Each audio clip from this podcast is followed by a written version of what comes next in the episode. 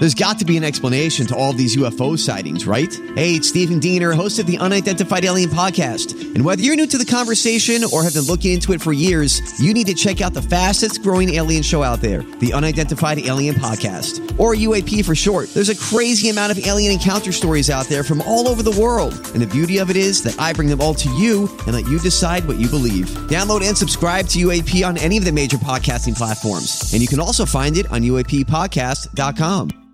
Hi, everybody. This is Adriana Trigiani. I'm the host of You Are What You Read. I have the privilege of interviewing luminaries of our times about the books that shaped them from childhood until now. We get everybody from Sarah Jessica Parker to Kristin Hannah, Mitch Albom, Susie Essman, Craig Ferguson, Rainn Wilson, Amor Towles, you name it, they come, they share. New episodes of You Are What You Read drop every Tuesday on Apple, Spotify, or any major streaming platform wherever you listen to your podcasts.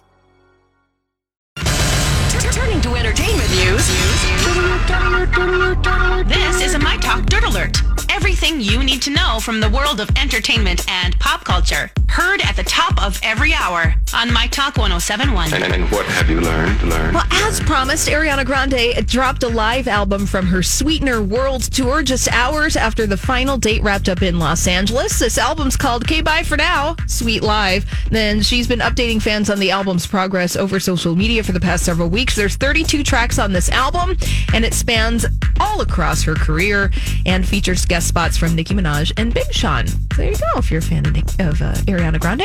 And what say you on a limited series adaptation of Stephen King's novel Carrie? Of course, we have the classic 70s Yes. movie. We just had a adaptation six years ago starring Chloe Grace Moretz, and now we're getting a limited series adaptation of that classic novel. It's over in development at FX. Do you want another Carrie? Yeah, no, I'm for it. You're I'm for it. it. Yeah, why one, not? Why not? 1978 was a long time ago, and who remembers the Chloe Grace Moretz? There you go. Exactly. Yeah. Just me, I guess. I guess.